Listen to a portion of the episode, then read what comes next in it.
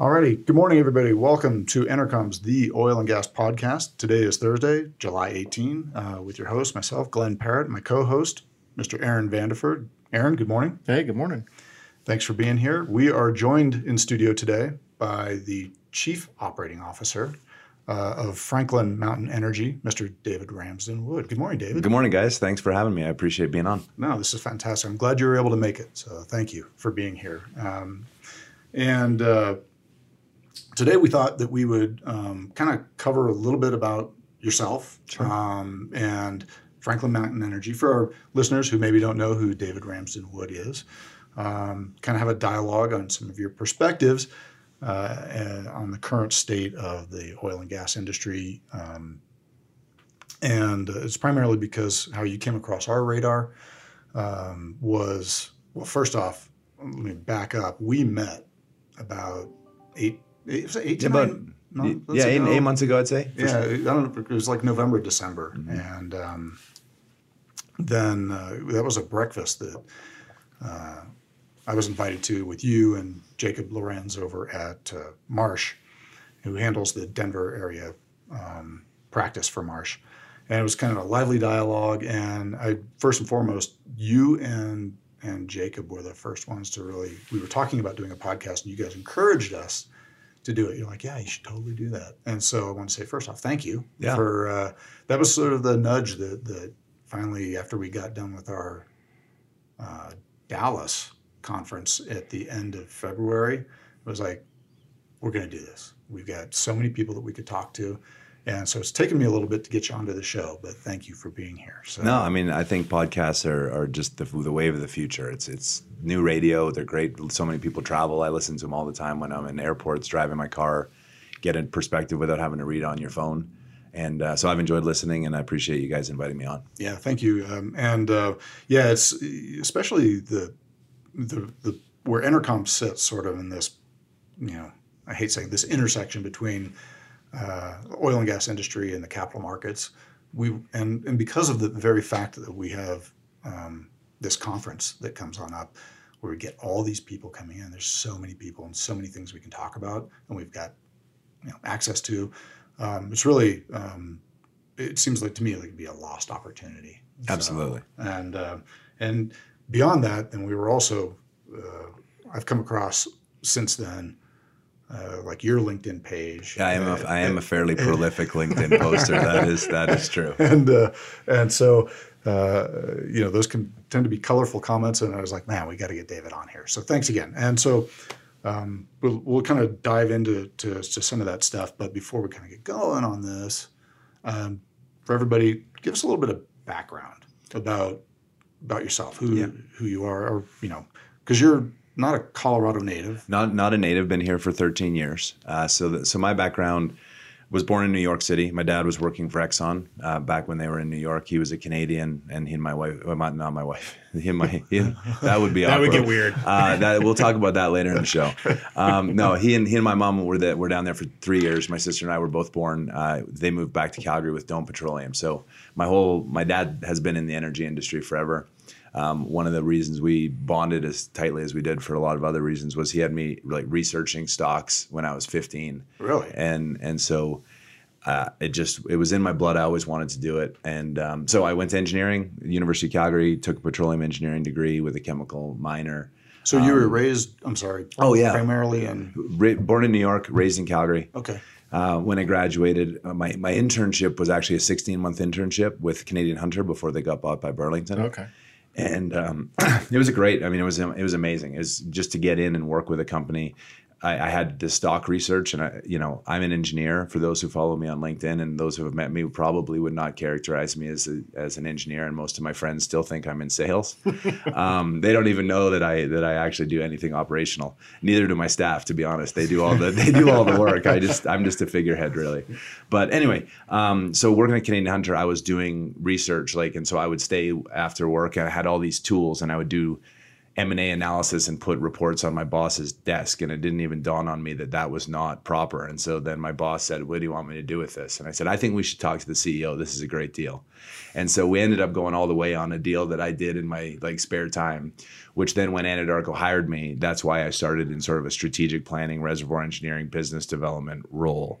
So I've always sort of had that business development M&A slant. Um, and uh, so worked for Anadarko until 2006 when we bought Kerr-McGee and Western Gas. Um, I was thinking about going to work for an investment bank, and when we talk about timing, which which we'll talk about a lot, um, I was walking back from an interview with an investment bank that I was going to take the job of, and I bumped into the CEO of Anadarko Canada, who was waiting in line at a subway. And he said, "Hey, David, how are you doing?" But he did it in the Texas. Hey, David, how you doing? You doing good? And I was like, "No, I'm doing, I'm doing pretty good, Mike. But I got to be honest, I'm thinking about taking another job." He's like, "Really?" I said, "Why?" I said, "Well, there's about ten things I would change with the company culture if I was, you know, in charge. Here's my list." And I pulled it out, and he said, "Why don't you set up a meeting with me tomorrow, and we'll t- go through it." So I built a slide deck, talked to him. He talked to me for an hour and a half, and at the end of the meeting, he said, "I don't want you to go. We're going to pay for your MBA. We want you to be an Anadarko forever." Off we go. And so I was accepted to Cornell and, and Queen's executive MBA program that Anadarko graciously supported me on. And as soon as I started, I found out my wife was pregnant, that Canada was being sold, and I was being moved to Denver. Wow. Yeah, so it was anyway. I, that, there, how's that for a six-year uh, uh, recap of my career? So anyway, worked at Anadarko till 2009. Left Anadarko, went to Enerplus, ran the Western operations, built the Bakken position in North Dakota. Gotcha. Um, left that in 2012, and then I've been doing entrepreneurial stuff all the way up until we founded uh, One Energy Partners in 2016 uh, with two of my partners. And One Energy Partners grew a 12,000 acre Permian position, Delaware Basin, drilled or caused to be drilled five wells, sold a third to Centennial Development, offsetting the GMT acreage, sold a third to Lilis down in the south, and then we kept our last third, which we recapitalized late in 2018 with Franklin Mountain Energy.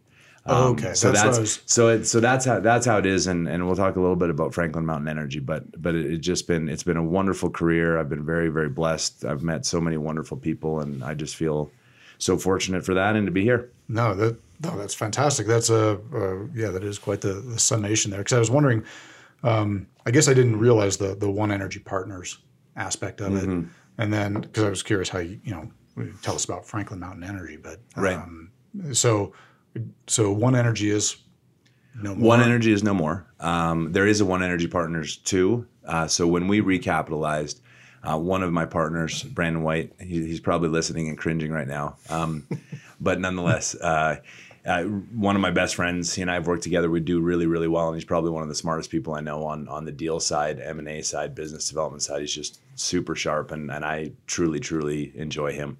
So he and our operating team in Denver came over, and then um, our third partner, uh, Audrey Robertson, was the person that I actually called li- mid last year that introduced us to Franklin Mountain. She's a very driven, great, deep network around oil and gas. Has been doing oil and gas investing for a long time, so she made the introduction to Franklin Mountain. Gotcha. Franklin Mountain is the. I mean, I have to say this obviously, but I also mean it. They're an unbelievable group of people. Um, it's Paul Foster, Jeff Stevens, and Scott Weaver primarily. They were the management team for Western Refining, so they were in the refinery business.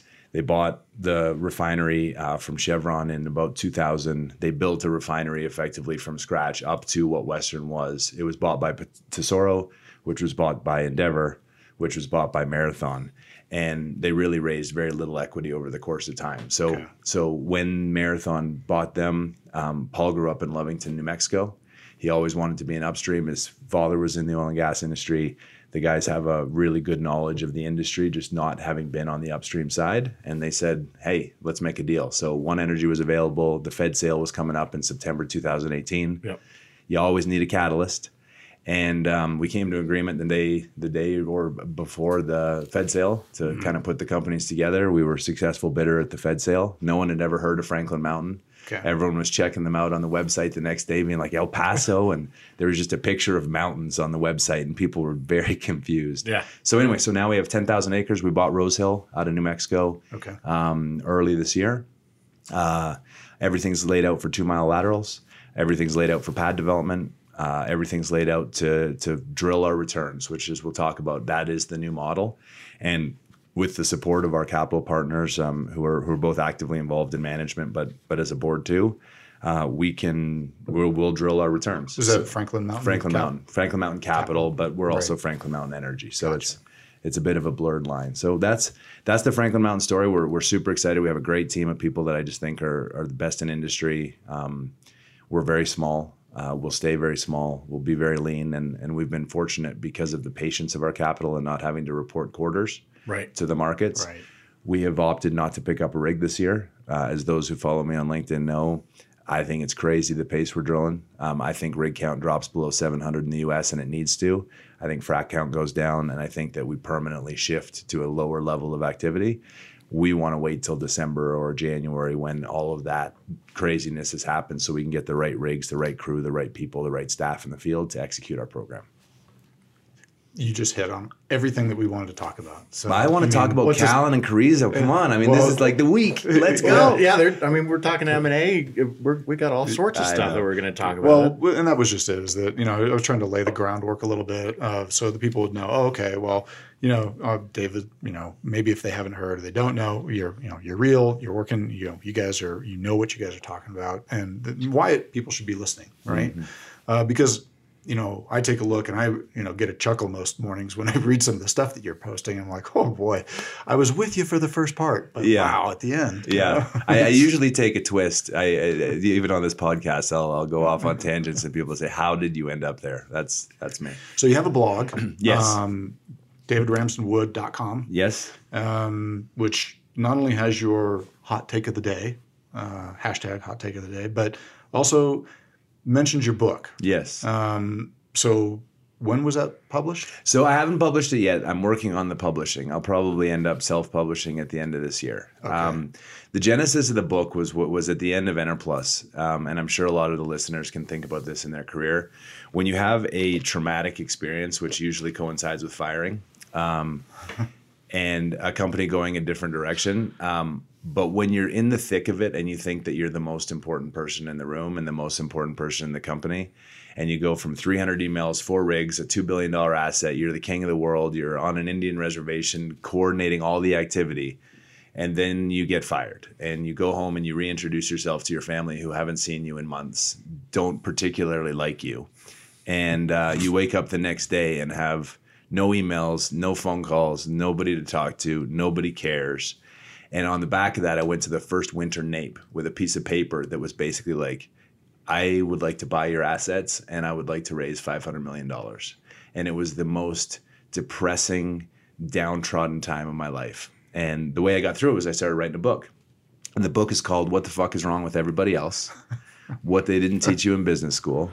And for, for the listeners out there, I'll read chapter one. Chapter one Losing Weight. Eat less, exercise more. It is that easy. Chapter two. And the whole plan of the book was really just that chapter with a whole bunch of blank pages. Um, but it, it sort of morphed into a bit of a blog dialogue and, and sort of all the things that I learned. And, and the, the answer to the question at the end of the day is what's wrong with everybody else is you.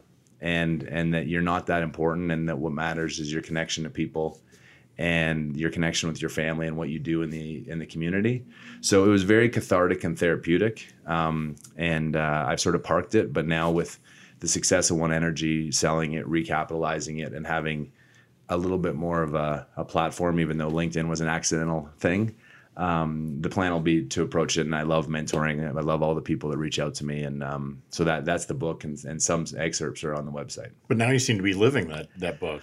I, I am living. I am living the book. Um, and actually, you know, the Franklin Mountain story came out of one of my chapters. And again, I wrote all this in 2013, so the book feels a bit outdated. So when I publish it, I've moved a lot from it. But there's a chapter called "If you have to pick up the phone more than once to raise money, you shouldn't be raising money." And um, so when we did the Franklin Mountain, I knew Audrey. She's been a friend of mine since 2014. I knew she was connected and she'd raised a fund um, called Copper Trail Partners. And I had no idea. I, I'm not a fundraiser. And so I called her and said, we need to take this asset private because the Permian assets are not being valued in the M&A market correctly. There is a drill your returns model. We need private patient capital. And the Franklin Mountain guys, two of them had invested in Copper Trail, and lo and behold, we're in Phoenix having a meeting with these guys, and over a meeting and a lot of back work and a lot of sort of business planning, uh, we got the deal done. Yeah. Um, so so anyway, so it's amazing that the book, a lot of the themes in there have have carried out to actually be accurate. So that's been fun. So we can look forward to something by the end of the year. End of the year. Yeah, yeah. You can hold me to that. Okay, good. Because uh, we'll be pestering you. Okay, we'll great. Touching base. Great. I get a lot of requests for it, so I will. I will make sure I get it published. Alrighty, uh, you heard it here first, so or maybe not. um, okay, well, let's get into it. Uh, let's let's talk about that. Um, not the book, but let's uh, you know your hot take of the day. It's pretty opinionated post most days, um, but uh, M and A uh, was you know certainly top of the list this morning or this week. Um, Callon and Callon. Carrizo. Absolutely. What are your thoughts on that one, David? Oh, it's a great. That's a great question. I'm so glad you asked. Um, I always look forward to Mondays because I know that there's going to be some deal announced. And uh, so I woke up this morning and it was Callon and Carrizo, or rather Monday morning. Um, so I mean, obviously M and A absolutely needs to happen. And and so Don't disagree. um, you know, but does it make sense? does that deal make sense? No. And I believe that the quote I used in my hot take was if a teenage boy has acne, you just want to get rid of it so you can fake a photo and get him into USC. That's what happens when you buy an asset that's you're a pure play Permian player and you end up buying an Eagleford asset. The the deal makes absolutely no logical sense to me. Callon was absolutely perfect to be laid out in two basins, pure play, offsetting Diamondback as an example. Diamondback is a known acquirer you have to be going up market. So Diamondback is a near $20 billion company taking out a $2 billion company in Callon. That makes logical sense. The market will like that. But then when a company goes and tries to get big, I mean, anyway, I, I just can't, I can't understand it. It's going to be up to a shareholder vote, notwithstanding the absolute carnage that's occurred in the equity markets this week, Yeah. where everyone is just like, you know, heat your homes with your equity shares, just Right. light them on fire. But um, but I, I have a hard time seeing this deal go through. I think it's like Penn, Virginia, and Denbury, where where that deal didn't make any sense. Shareholders ultimately crushed it. So um, we shall see. But we need M and A. Well, and that's that's one of the things that that that we're seeing is a lot of these deals are being done all equity type deals, and the longer and the less sense it makes, the further away those those valuation deltas get Right. in the market. Uh, so we saw that in 2008 and, and some of those time frames. Uh, but if we're not able to come up with some cash, Right. some real, hey, we're, we're convicted on this, we're, this is what we're going to get out of shareholders, that alignment really has to be there, I think. Yeah. Well, it feels to me, and I said this in a post, and I I believe this the day that, that I read about it. It needs to happen. The way oil and gas companies are raising capital right now is to cut heads. Yeah. You know, I've, I've said for a long time, I think overall employment in our industry is going down 30% in the next two years. Because, you know, if you have a completion engineer who is in charge of designing clusters and charges and fiddling with that, and that is their job, they're going to do something and they're going to cost money and they're going to change your completion design. We are beyond that now. We are in, we need your completion engineer, the one, to focus where the costs are, which is water, sand, logistics mm-hmm. get your frac in the ground, get your well on. And so by reducing headcount and saving hundreds of millions of dollars, those hundreds of millions of dollars can be drilled into wells that in the Permian have a 2x PV10. So 100 million bucks turns into 200 million dollars, which turns into a 100 million dollar borrowing base, which turns into 200 million more, and that's the only way these guys are raising capital. And so, you know, I, I mean, our industry is going the way of coal in that there are so few publicly traded coal companies, but coal still powers the world. Right. And so I I see more Chevrons, more Exxons. You know, Conoco's got to get bigger. Oxy, Anadarko totally makes sense to me. We can talk about that. I have a massive crush on uh, Vicki Hollub. I've never met her, but if I get a chance, I'll be really excited. Um, that was just so ballsy what she did, and so you know we'll Let's see. talk about that. Let's talk about Oxy and Anadarko. Um, I mean, uh, you know, like Anadarko, I think their assets are great, and I used to work there. Um, I think that they probably weren't executing. I mean, and every time they tried to execute, there was a Macondo, there was a Tronox, Right. uh, fraudulent conveyance. There's a, you know, all the things. Uh, Firestone in Colorado. I mean, it- then there's just been tough. So Anadarko goes away. Chevron comes out a huge winner, uh, billion dollar break fee. I mean, like Mike, Mr. Wirth, you are the man as well. Uh, so well done. But but for but for Vicki to take Miss Hollub, I don't know her, so I'll say Miss Hollub. Um, for her to do what she did, I think is exemplary of what leaders need to do which is I am convicted that this is the right asset and I'm going to make that happen. Now, she should hide the tail numbers when she flies places because everyone knew where she was going. But when she sold the African assets and when she saw Warren Buffett and she got those deals done in advance of this transaction to avoid a shareholder fight, I mean, this she's going to wear. This is her legacy. She's going to Jack Welch it into a book or she's going to get fired. But man, I got I give her huge credit for balls. And I got to give, I want all the other CEOs that are listening to this, like, we have to do we have to be different if we want to survive we have to be different yeah they were definitely aggressive uh, and they were you know and we loved we, of course we were reporting it on 360 and we were uh, taking a look and you know the letters that they were writing they're like hey we're still out here guys. Yeah. and we're serious so take us seriously. Yeah. Uh, which was great. Great. And, uh, you know I, have shared this story before. You know we've got oxy's uh, our keynote lunch address on monday at the upcoming conference. Yep.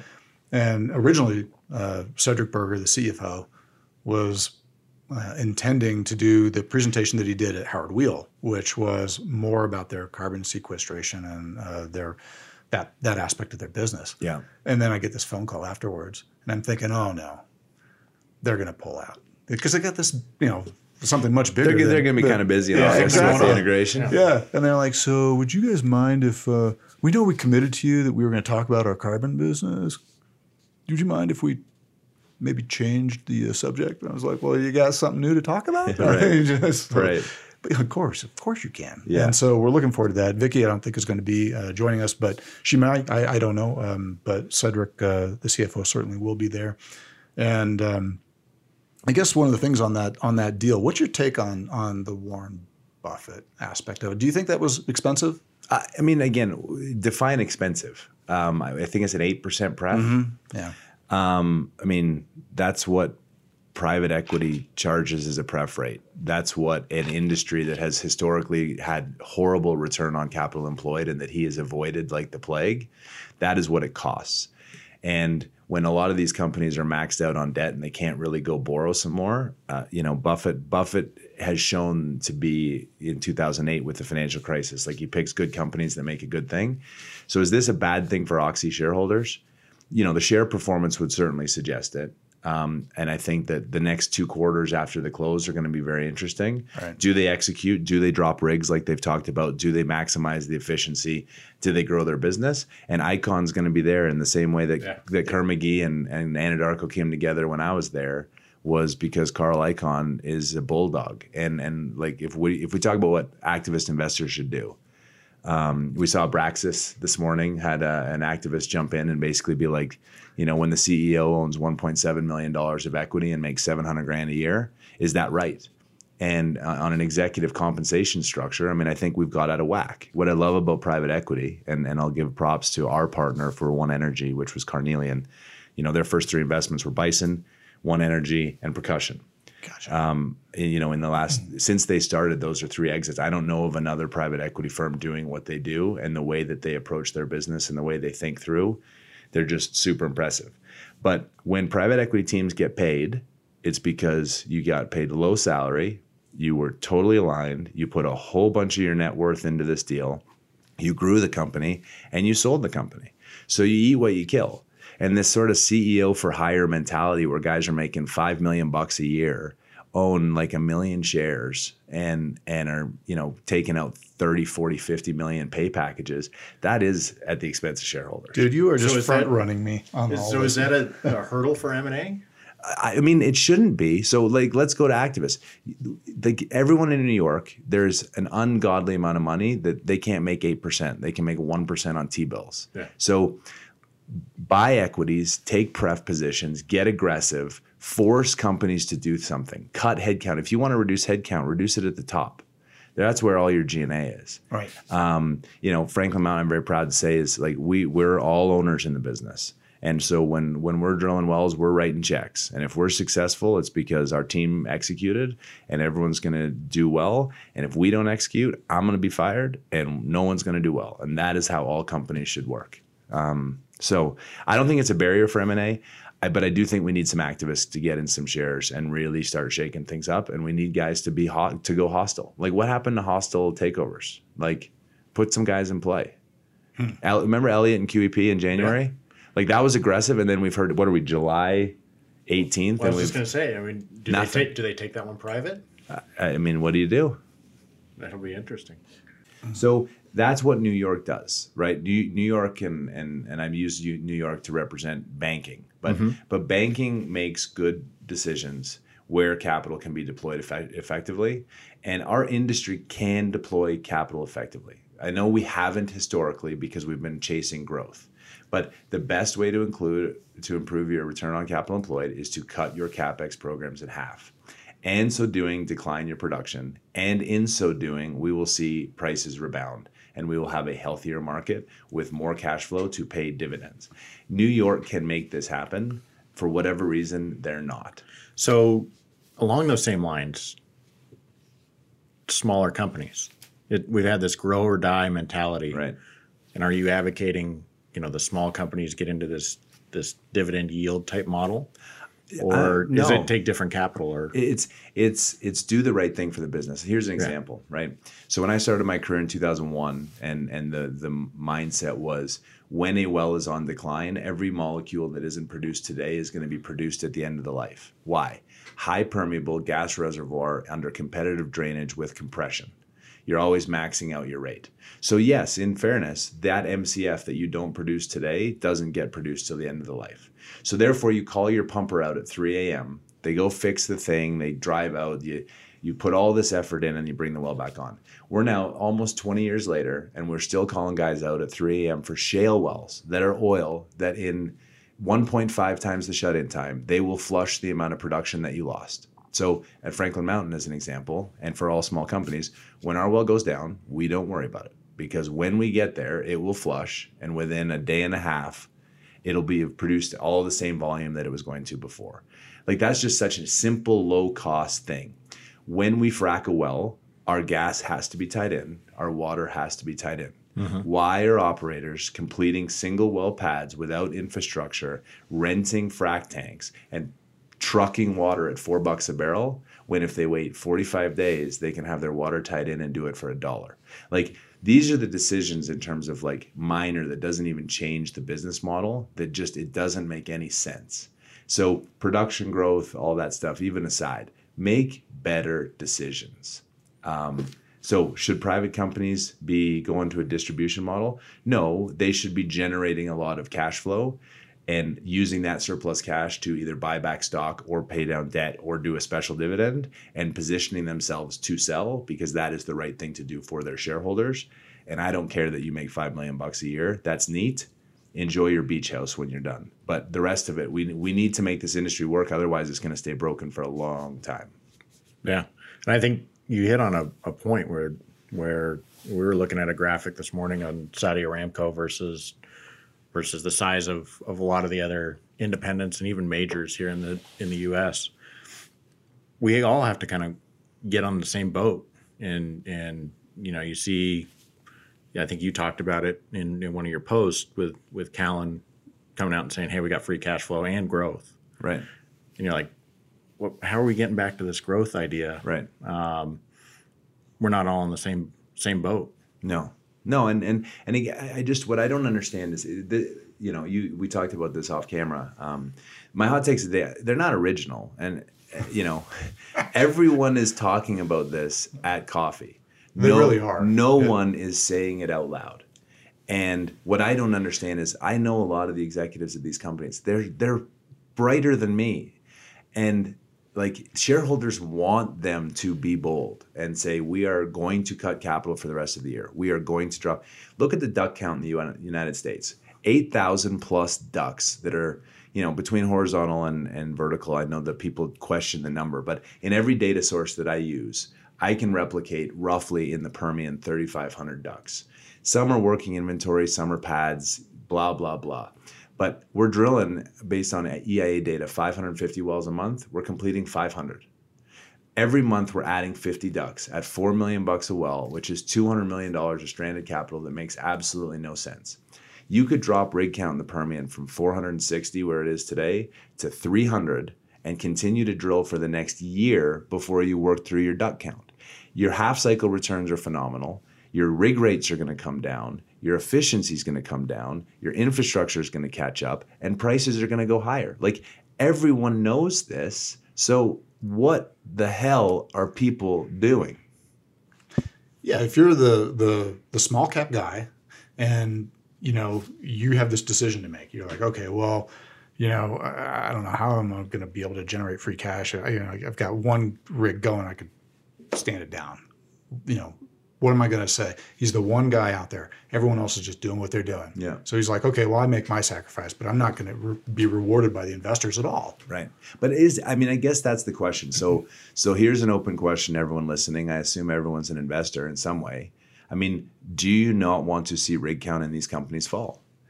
Uh, call the CEO and say, guys, I own 5% of the stock. Why are we still drilling with 50 rigs? And I mean, let's look at Chevron's a great example. Of the three companies that are up in the last year, percentage wise, it's Dorchester Minerals, mm-hmm. Anadarko, and Chevron. Dorchester pays a 10% yield. Now, we can talk about the mineral business, but that's what they do. Chevron pays 4%, massive free cash flow, great business. They're growing in the Permian, perfect. Anadarko got bought. That is your template for how to be successful. Everyone else down 50%. So increase your dividend, do the things. If you're a small cap, who cares? Just do the right thing for your shareholders. Shut down your rigs, buy back stock, and keep buying back stock until you think your stock is fairly valued. The rise of the generalist investor. Uh huh. Do they get it? Or is that what's driving this? I, I, I don't know. I mean, people talk a lot about ESG. I was talking to a, a guy in the service industry this morning talking about electric frac fleets. Right. I- interesting, but and people are getting super excited about it. And and it is a good, interesting technology, just like Tesla is a good, interesting car. But in 110 degree heat, does an electric engine work in the Permian? Uh, I think they're having some trouble. Uh, when the gas that needs to go into it is uh, 1100 BTUs and everything in the Permian is 1300 BTUs, now you need a scrubber. So when are you going to blow up some of these turbines that are that are sort of like you're getting off? So generalist investors don't understand the nuance, but then they ask a company on a conference call, "Have you moved your entire fleet to E stuff?" Yeah. And then the entire executive goes, "Guys, we got to get all the E fleets like everywhere we can go so that our investors are happy." Because corporate governance is really the issue. No, corporate governance is not the issue. Oil at $57 and not returning capital to your shareholders is the issue. So, yes, can we do better with methane emissions? 100%. Franklin Mountain, everything is in pipe the day we go in. We're drilling six well, three well, four well pads so we can capture emissions. The guys in Colorado, the guys all over, everyone is doing this because methane does 84 times the amount of greenhouse gas impact that CO2 does, but it goes away in nine years. So if we as an industry capture more methane, we've solved. Well, why, even Rich made mention Rich Frommer from Great Yeah. Western made mention of this last week. Uh, He goes, "Why wouldn't I capture that?" Of course you should. And, and it, A, it makes sense. That's not a governance thing. That's a good No. business thing. Exactly, You yeah. know, when you talked about uh, Oxy with the CO2 and, and there's a company in Canada who's now capturing CO2 from the atmosphere and pumping it into these, these wells for uh, EOR. You know, these are good things the industry is doing because it makes sense. But, you know, letting AOC talk about the Green New Deal that everyone knows isn't coming in and reacting to that and thinking that's going to bring generalist investors back is wrong. Buying back your stock and making it go up 75% this year is going to bring investors back into your stock, in my humble opinion. um, So we've seen a lot of stock being bought back. Not a not maybe at the rate that you want across the board, Right. But we've still seen those shares Well, go down. Right. Well, what, why, why do you think that is? I think ultimately, I think they're probably not making the right decisions operationally. That it, you know, you can buy back as much shares as you want, but if you're not taking care of the business, Right. then you're you're investing in a business that Right. I don't really want to be a part of anyway. Right. And and so how do we do that? I mean, you look at the best companies that have low SG&A per barrel. Mm-hmm. Right? Can we hire people to look at all of the things? Yeah. But it's you know sand logistics. That was the big buzzword last year. Yep. We're using all in basin sand because we're saving money because we pump so much. Maybe maybe it saves money, but your supply chain is bringing like six people in. They're finding all this sand, they're moving it in. They're not looking at crush, they're only looking at cost. They're pumping as much as they possibly can instead of looking at is 2,200 pounds per foot actually optimal. In all the basins we've seen since 2016, well performance on a normalized basis has not improved, even as we've tested higher frac loading. And so, to me, lower sand and the the service companies are going to get their margin. So if you buy sand on your own, they're going to jack up your chemical prices. If you buy chemical on your own, they're going to jack up your horsepower charges. So like but these companies have built this massive infrastructure of people who need to justify their jobs to their boss. And when they're not surfing the internet hoping their boss doesn't walk by, they're doing what they're told to do, which is not moving the needle. Moving the needle is lower frac horsepower so that you're not using as much so you can charge less, using less barrels per foot of fluid, recycling fluid you already have on location, right. and lowering frac loading. And here's the thing widen your spacing. Why? I mean, in, I gave a speech in 2014. Uh, it was October, so oil prices were falling to Denver SPE, and it was called The Death of the Bakken. And 50 people in there, much like you guys are now and our listeners are, their eyes were very wide at what I was saying.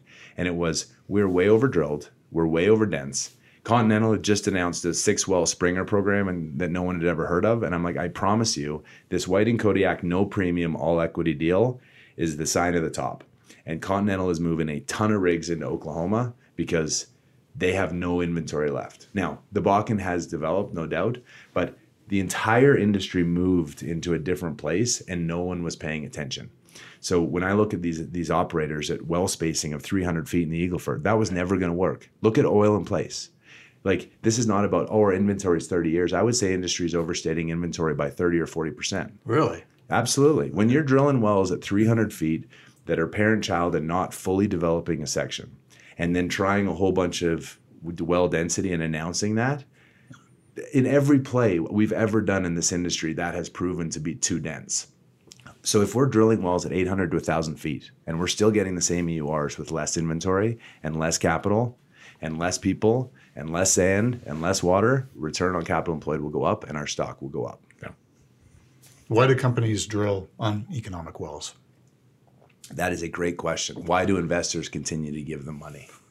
why, why are there zombie companies out there that haven't declared Chapter 11?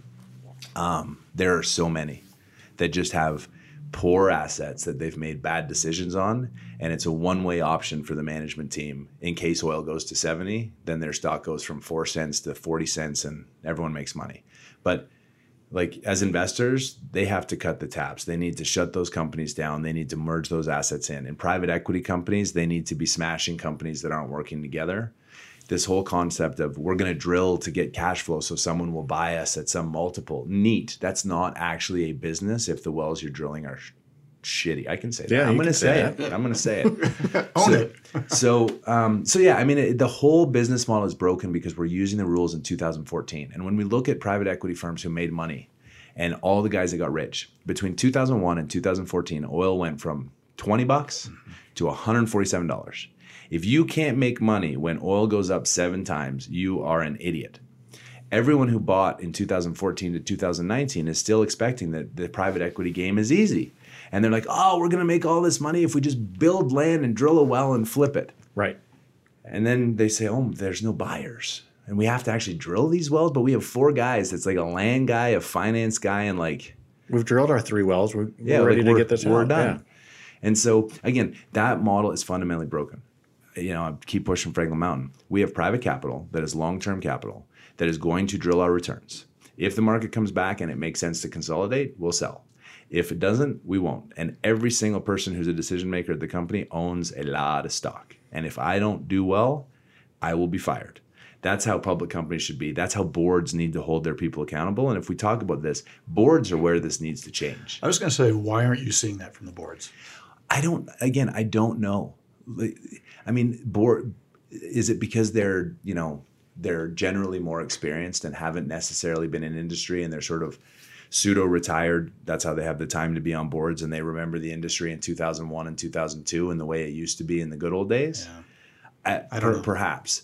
But but these executive compensation pay packages that aren't paid for, for, for performance just don't make any sense. When boards are are approving deals that just make no logical sense. That I mean, of course, Callon was going to get crushed. A pure play Permian player added Eagleford to their portfolio. They worked really hard to get to that position from a Gulf of Mexico Right, player on right. through to Like how did, did it. Can you imagine that board meeting? Hey guys, we want to add an asset in a basin that we're not, and and also the Delaware asset doesn't overlay us at all, so there's really no synergies. And we can probably make thirty or forty million dollars of G and A headcount reduction, which is really just the executive team at Carrizo, I think. Mm-hmm. And and the board doesn't go like. You guys are totally off base, and oh, by the way, we're going to bring in a team that knows what you're doing. We should be selling a Diamondback. I, I I don't I don't logically get it. Are these the bankers that are coming in and saying, "Hey, the, the market's saying you got to have size of at least three billion. You guys hit this mark. It doesn't matter whether you're two basins, that kind of stuff. This is all about a size." And so we've seen, you know, size directly correlated to price to cash flow. You know, are they getting maybe sold a bill of goods because the banker's got to go do a job too? Yeah, but bankers do bank, banking for fees. I love bankers and they're very smart, but at the core, like the reason the hot take of the day works is because I cannot monetize it. I, I'm not monetized. It is an opinion that I post out there that people can like, they can hate, they can reject it. Bankers are going into your office to do things, and they're going to tell you that that thing is a good thing to do. But everyone logically thinks the Permian players should get together, the non-Permian players should get together, our industry should go to half the companies, 70% of the headcount, and then return shareholder cash. That's what we should do. We don't need a banker to do that. So what did uh, so let's let's go back on the M and A. Just talk about uh, what did you think about um, Cimarex and uh, Resolute? Logical deal in basin and and Resolute coming through bankruptcy had a whole bunch of debt guys that ended up getting converted into equity that don't want to own equity. So again, from an activist or activist standpoint, that deal made logical sense. And yes, Resolute Right. would like to be sold at a higher price, and yes, Cimarex would like to not be fifty dollars right now. But I thought that deal was logical mm-hmm. and totally sensical, and there should be more of that. And we could go through and list all of the companies that have assets that overlay that make tremendous amounts of sense. Right. And I would do that for no fees. because it's and it's just so logical. So um, yeah, I like I like that deal. Comstock, Covey Park. I- again in basin interesting and and i think we've seen ngp do some more of this where they're taking stock as a public company as an exit and aligning their interests with shareholders so when you see jerry jones and in this case Denham getting an exit where jerry owns like 85% and Yep. Denham owns like 14% so i mean it's a, and then the, the, it's it's a pretty illiquid stock obviously It's going to be a difficult. but but it's a pure play Haynesville player that's effectively private that just has like a float every day. So they're either right about gas or wrong about gas. They're right about the Haynesville or they're wrong about the Haynesville. But at least they've made a pure play bet, and those two parties are fully invested in it, and they're not going to waste anyone's money. So you can guarantee they're going to do what's best for that business. So I like the deal. I don't know how you invest in gas. I mean, I remember for the last 10 years, I've always been like, gas could never be below $4. Right. And then in 2008, I said it, and then 2010 and 2012. And I mean, we are just so good at drilling horizontal wells, and the Marcellus is just so big and so good, and we can produce as much gas as we possibly want that's economic at three bucks.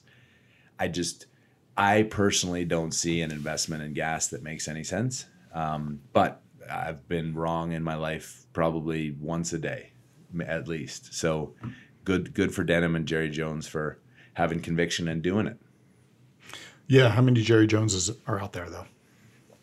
Uh, well, I think only one. Yeah, No, that are willing to do that. They're Well, willing but to do it. I mean, we saw it with the Oxy deal, right? You saw someone who's really convicted from an investment standpoint. uh, help get something done. Absolutely. And Jerry was that catalyst, I think, for Yeah. for that deal.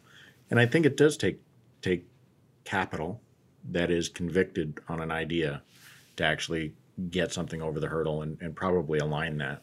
Um, and so, you know, if there's if there is alignment on the capital side that is willing to be supportive of the business and not just trying to flip or turn or or have the flavor of the day idea, Right. then maybe this will work.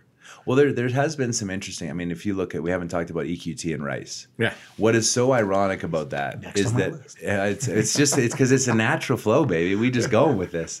Um, when you think about the fact that Rice sold their company, ended up with shares in the company that their company acquisition ultimately screwed up, then for them to come back and get to take it over, I mean that is that is I wanna get great. paid again. That is great drama. Yeah. Uh, same with Kimmeridge and PDC, right? When they sold Arris, and now Kimmeridge is activist in PDC stock. It was the exact same case that it was a company that probably shouldn't have done that acquisition, ended up giving shares, and then now they've gone activist. What I will say is, at least again, the Rice brothers and Kimmeridge, at least they're they're skin in the game and they're they're they're acting on behalf of shareholders. So when do boards start listening to activist shareholders and how many more can there be out there? So maybe there isn't a Jerry Jones, but I mean, there's a whole bunch of guys right now that are scared that the market's going to go into a recession and that they're moving to cash and that this is the most hated bull market in the history of ever. So there's a ton of cash on the sidelines. And those generalists could go buy 7, 8, 10% of some stock and say, here's what we're doing, guys. Company A, you're selling. We're cutting staff, we're cutting rigs, we're cutting this. You can make a killing if you go activist. I, I really believe that this is the time when it hasn't been before. So, so some of these companies that are out there should be worried about activists. Absolutely, Yeah. absolutely. And and if management is a is an executive team for hire, and they own one or two percent of the float, and ninety eight percent are mum and pop and and hedge funds and employees and and people like people should want to see good stewardship of their money. Oh, And ag- completely. And again, when I look at private equity, I mean, they eat what they kill. They raise money, they promise the LPs they're going to deliver, and if they don't deliver, they can't raise money. And there's a lot of private equity guys that are shutting down now because they had poor results. Not only the companies, but the actual funds. That's what we need in these in these shareholders. This isn't like you don't get to be the being the CEO of a public company is not a right. It is a privilege. And when your shareholders, when you drive your stock down for reasons that are beyond just price and make stupid decisions, you should be held accountable and fired. That's why you make so much more money than the rest of the employees. So take accountability and own it. on the uh, i'm just kind of curious because you're mentioning uh, private equity so a bit of an aside uh, you know in terms of being held accountable um, the 2 and 20 model is it still around or is it i mean is it going to be modified or It's not. It's not my capital raising is not my my lane, uh, so to speak. But yeah, the, I mean the two and twenty is the ubiquitous both private equity model and and, And and what fund, and head. Is it going to be around? Yes. Can we make twenty percent in this environment? I would say that real oil and gas acquisitions price, like if you hedged price out, are thirteen to fifteen percent rate of return deals. And with a little bit of leverage, because you bought some PDP, you could maybe get them to 17 or 18 percent. But but like in a in a normal run rate that doesn't include like, oh, the Permian just went horizontal and I got a huge thing, or oil went from 30 to 140 and I got a big pop. Right. When you buy assets at PV10 and there's a lot of cash flow, by definition, you are not you are getting a 10 percent rate of return. So can a 20% hurdle rate for private equity actually work in a drill your returns model? No. Therefore, the model has to change as these companies shed assets, which they will. Yep. You know, the Oxy, they've sold Anadarko's overseas stuff. They've, they're going to pay back Warren Buffett. And they're going to sell great assets that companies can manage with a billion dollar commitment, but you're going to make 8%. And the management team's going to have a job. They're not going to get rich on this, but they're going to build a great company with a great culture that does the right thing and pays money back. That's where our industry's going, and that's where private equity has to go in the next three to four years. Interesting. Um, earlier, uh, unless you have a follow on No. Go. forecasts, you Oh. even mentioned this one. Uh, and let's start off with rig counts. I, I think horizontal rig count goes below 700. I, I really do. So we're By at eight, when? Um, Give me a date. Well, so I'm always aggressive on timing, I, and and Because I read your uh, the, the article the other day. Yeah. so I mean, I think September 1st. And the reason I say that, and the reason I made the bet about July 1st when it was March was if you look at the run rates of capital relative to announced capital of many of these companies, and when they came out in January and said, our budget's at $50 flat, they didn't really think oil was going to be $50 flat, but the world was collapsing. And the best thing about Christmas Day was that the stock market wasn't open because it was going down horrifically. So you come in January, you announce fifty dollar budget, but all these guys are like, eh, it's not going to matter. So their run rate in the first quarter is like thirty five percent of their total year capital. Yep. And then we're going to see in August that I bet the run rate in the second quarter might be 30%. And when you add 35 and 30, that's 65, and you have two quarters left and 35% to go. Um, you know, we talk about continuous drilling obligations. Wyoming doesn't have that. New Mexico doesn't have that. The Bakken doesn't have that.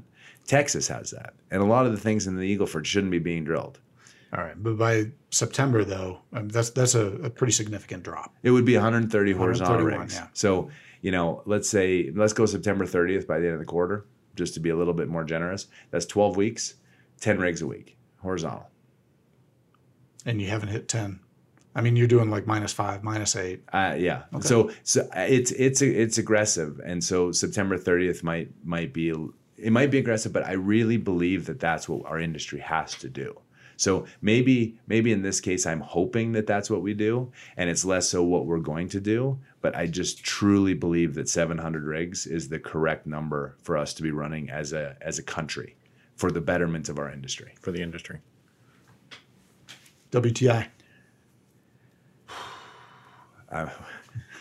um, here's a question do we roll over in production if if if the eagleford goes into declines because we've overdrilled and we've overfracked and now declines are fundamentally steeper and we slow down activity do we see a rollover the Bakken, I looked at it this month. If you look at all the wells that came on before January 1st, 2019, and just look at the decline from the first five months of production data, that's 20%. So that's 1.3 million barrels down to about 1.1 with no activity. 20% decline in five months for an entire basin. So if we truly do slow rigs and slow fracs, which we do to manage manage capital at the end of the year, do you actually see production flatten or decline? Then oil goes to 60, 65 or 70. If we continue on this path where we are and guys just continue to complete wells and we get to 13 million barrels a day by the end of the year, I, I don't think 46 is out of the question. So lo- along that same line, if we, you know, what do you need to see in your business or or these guys to put a rig back to work? And so if we see oil go to sixty, how fast does that pace get picked back up, and do we fall back into old habits? I mean, again, great question. And investors should govern it. I'll tell you what we'll do at Franklin Mountain. We look at the rates of return of our business at a $55 kind of oil and 250 gas. Everything we're doing is from pads, so we can do it as cheap as possible. I don't know how cheap necessarily, but you're going to go six wells, all surface, as economically as you can. You're going to bring in a frac crew. You're going to frac all of them. You're going to be tied into market. And if we like the returns at $55, we'll pick up a rig at the end of the year. If we don't like the returns at $55, we won't. That's the decision that companies should be making. So I don't care if oil's 60 or 65 or 70. We all know that's fleeting. Mm-hmm. What what we should be doing is saying $60 oil is awesome because I can pay down my debt. I can get my debt below two times EBITDA, debt to EBITDA. I can buy back stock. I can pay a dividend, and cool. Oil sixty dollars. My business is great. My employees are happy. My my options are great. The investors want to talk to me at conferences again. You know, wow, It feels good. yeah. And then let me talk to you about my electric rig frac fleet because it's saving me money. Yeah, right. No, and that's just it. You know, I mean, you know, we're, we're having, you know, what in approximately, uh, you know, three and a half weeks from today, people are all going to. We've got a ton of investors that are coming on in. We've got kind of presenting companies coming in, and they're all going to come in. And all these guys have got this opportunity to talk to investors and tell them what their plans are, how they're going to navigate through the remainder of the year. Yeah. What do you need to hear? we are going to drill nothing but two mile laterals. We are going to drill nothing but pads. We respect that parent child well relationships are a massive issue. And if you go into an area and drill one well and come back, you are going to have less results. In order for us to accomplish that, this is the steady rate run rate we're going to do. Our production is going to be lumpy because we're going to bring six wells on at a time and then drill six wells in a row, and we're going to decline our production. And how many companies, uh, as long as we're forecasting, Zero. um, are going to say that? Zero are going to say that, unless they've listened to podcasts and they've they've had an epiphany as a result of this. So, great what are your expectations? discussion. What are you expecting to hear? Uh, I think guys are going to say that we're we're growing production on less capital, we're saving cost per well, we're drilling really effectively, and we're going to stay flat for the rest of the year. That's what I think you're going to hear. I, yeah. Why, why would you even say growth? I I know, but they're going. They're going to. They're they're going because no. In, again, we're all talking about it at the coffee table, and, and the investors who are in the room aren't saying, "Are you fucking kidding me?" All right. That, that that's it. Right. That's it. That that is the question that investors ask. I'm not an investor that has any pull. Well, what was it on the last earnings call? Not not not the current round, but prior uh, on the Tudor Pickering call. Um, you know, they were like, "For the love of God, what are you guys doing?" Right. Um, And, and when T, and TPH is writing that in their morning note, Yeah. RSEG is writing this in their morning note. Like again, I, I this is why I don't understand because the the solution is so obvious. So I, I I'm begging someone to track me down and post on my LinkedIn why production growth makes sense. Because the best if your well payout is 18 to 24 months, every dollar you drill, no matter how good the return is today, you can put that money into your stock if you're truly undervalued because you're not getting that cash back for 18 to 24 months. So you can't tell me that declining production is bad because all of your savings is in your capital. Return on capital employed is EBITDA divided by capex. Lower capex, rate of return goes up.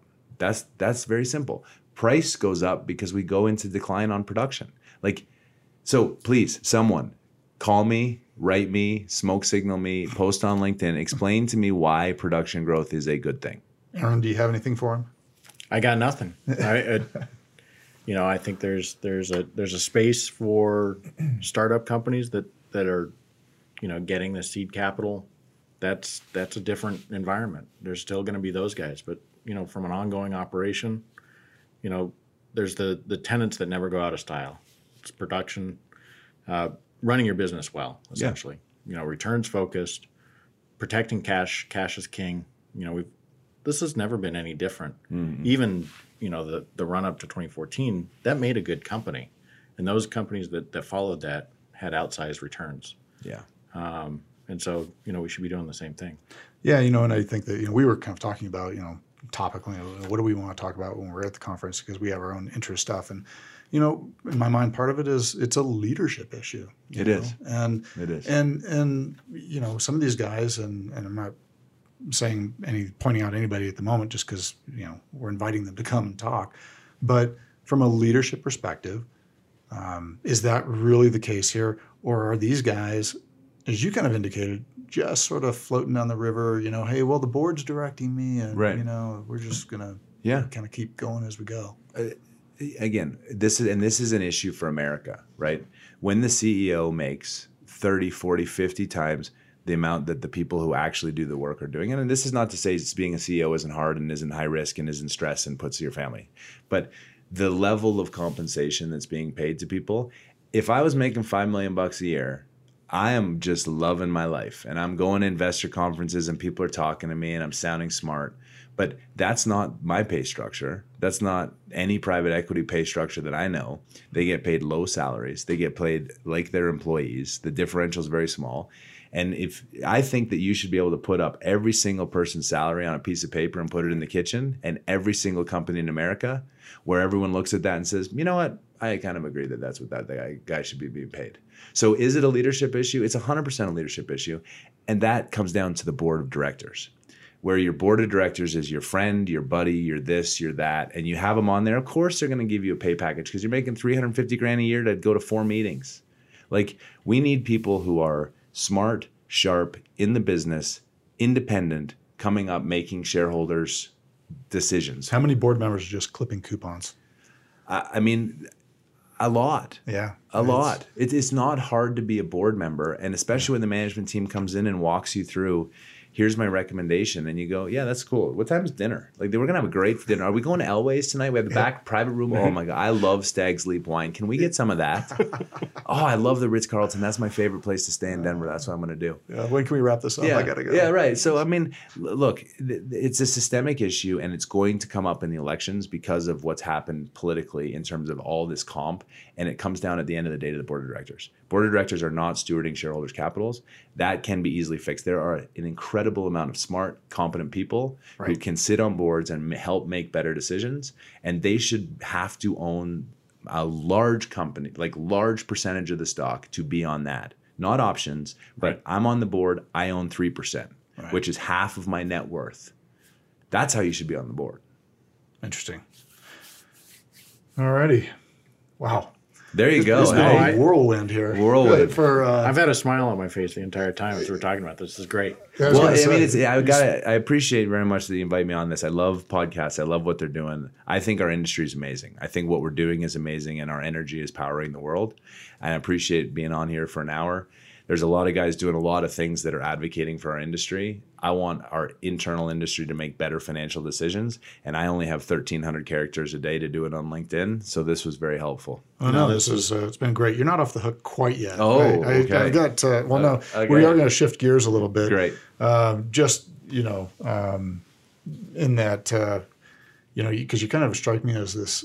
Like I wasn't sure if you were Canadian, um, but you know, you clarified that. I, I guess maybe you're kind of I'm dual. pseudo- yeah, I'm pseudo- dual, yeah. Okay, and uh, you know, so so I'm assuming there's there's this hockey uh, aspect to you as well. There is. And uh, are you a Flames guy or uh, Avalanche, or do you care? Or Yeah, no, I, I do very much. Both both my boys, I have 12 and 14. Um, they're they're wonderful kids. They're both hockey players, and uh, so I've coached hockey for a long time. The reason I say that story is when I moved to Denver in 2006, all my friends in Canada saw me at every Avs Flames game on TV because I was sitting in the second row screaming. nice? As my boys grew up and I coached hockey, uh, old, I'm getting older, so some of the older Avalanche players had kids that were my kids' ages. We became social and friends, and so then they were active Avalanche players while I was coaching their boys, and we were under the getting an opportunity to meet players and go to games, and so I was cheering for my friend. So I very quickly became a very, very avid Avs fan. And so this year, when the Flames played the Avs in the first round of the playoffs, my family went. Uh, there were three Flames jerseys and one Avs jersey. My 12 year old did not talk to me for six days. I was going to say, were you conflicted? and all of my Canadian friends said, I can't believe you are such a traitor. But uh, you know, I love Denver. Denver's home. I love I love Calgary. It's a wonderful city. Um, but yeah, huge hockey guy. I'm really excited about the Avs this year. MacKinnon so am is I, a s- actually. stud. Um, so Yeah, you know you know, When you think about it, and and uh, Bednar, right? You know, he was under the gun, he was. um, and then you know takes him from last to round one. And this year comes to round two, and frankly, I got to be honest with you, that was a rather weak way for the Sharks to advance us on that one-off, quote unquote, offsides. One hundred percent. Yeah, so I, you know, Well, and, and if you not because I know all the EnerCom listeners out there really wanted their hockey debrief, but you know, again, like energy. They're getting it. Let's use professional sports as an analogy for compensation. When you perform, you get paid, and when you stop performing, you get bought out. Can you imagine if there was free agency amongst oil executives where you're able to buy out guys or trade. I can I'm going to trade you my CFO for your BD and three future considerations, or buy out guys' contracts and just axe them, and you could like have the accountability that professional sports teams have. Like you better perform every single day, or you are done in professional sports because there's ten thousand people that want your oh, job. completely. And right now in oil and gas, there's so many people unemployed and so many people looking up like monkeys in a tree. Everyone looking down sees nothing but smiles. Everyone looking up sees nothing but assholes. And they want that job. So give people the opportunity. Well, they Hold want that compensation. So and the which comp. which is what the industry has without the accountability for that performance. 100%. 100%. Yeah. So so hockey. Um, my understanding is you you you play squash. Is that right? It is that the is. is that the one with the shuttlecock? It's it's it's so it's it's like racquetball only better in every way. Um, no, so I grew up. That's that's uh, I was a competitive athlete. I was on the U.S. national team many many years ago playing squash. Um, play doubles now still, but uh, I there is a level where you just can no longer play the way you used to. And so I think the last match I played was in a charity event. I think I might have screamed, broken a racket, and walked off the court and retired. As you can imagine, I'm a fairly fiery personality. But no, I mean, squash is an amazing sport. I was so lucky. I got to go to Cairo twice, played in the Pan Am Games, played in the World right? Championships. Oh. My parents sent me when I was 16 years old to go uh, to Australia for four weeks by myself, which was which I cannot even imagine doing that with my kids now. Right. Talk about how parenting has changed. But um, yeah, so squash and and then I play a lot of golf. Gotcha. Except now I'm very busy, so I haven't actually played very much golf this summer. But generally, I play a lot of golf. Excellent. I've got one last one for you. Fire away. You sure about this? I open it. Open it. Alrighty. From the interwebs, uh, we've got somebody out there who wants to know uh, if you're wearing your uh, a gold tiger stripe tracksuit, what's up with that? yeah, yeah. There, so there may have been an incident in Vegas when we were celebrating uh, the success of One Energy Partners. I brought some friends out to Vegas, and on a mannequin there was the most glorious tracksuit that is blue with gold stripes with tigers and toucans. And my buddy looked at me and said, "I don't care how much that costs. You have to wear that." so we walked into the store. I slapped down my credit card. I bought it. I, it fortunately, it was only 180 dollars. So don't think I'm rolling big. Yeah. I went out in Vegas in that that night, and I came up with a fake personality that had just sold my retirement home business, and people like just assumed I was a celebrity because no one on earth would wear this. Exactly. We were getting bottle service at bars, getting into everywhere. It was the craziest night.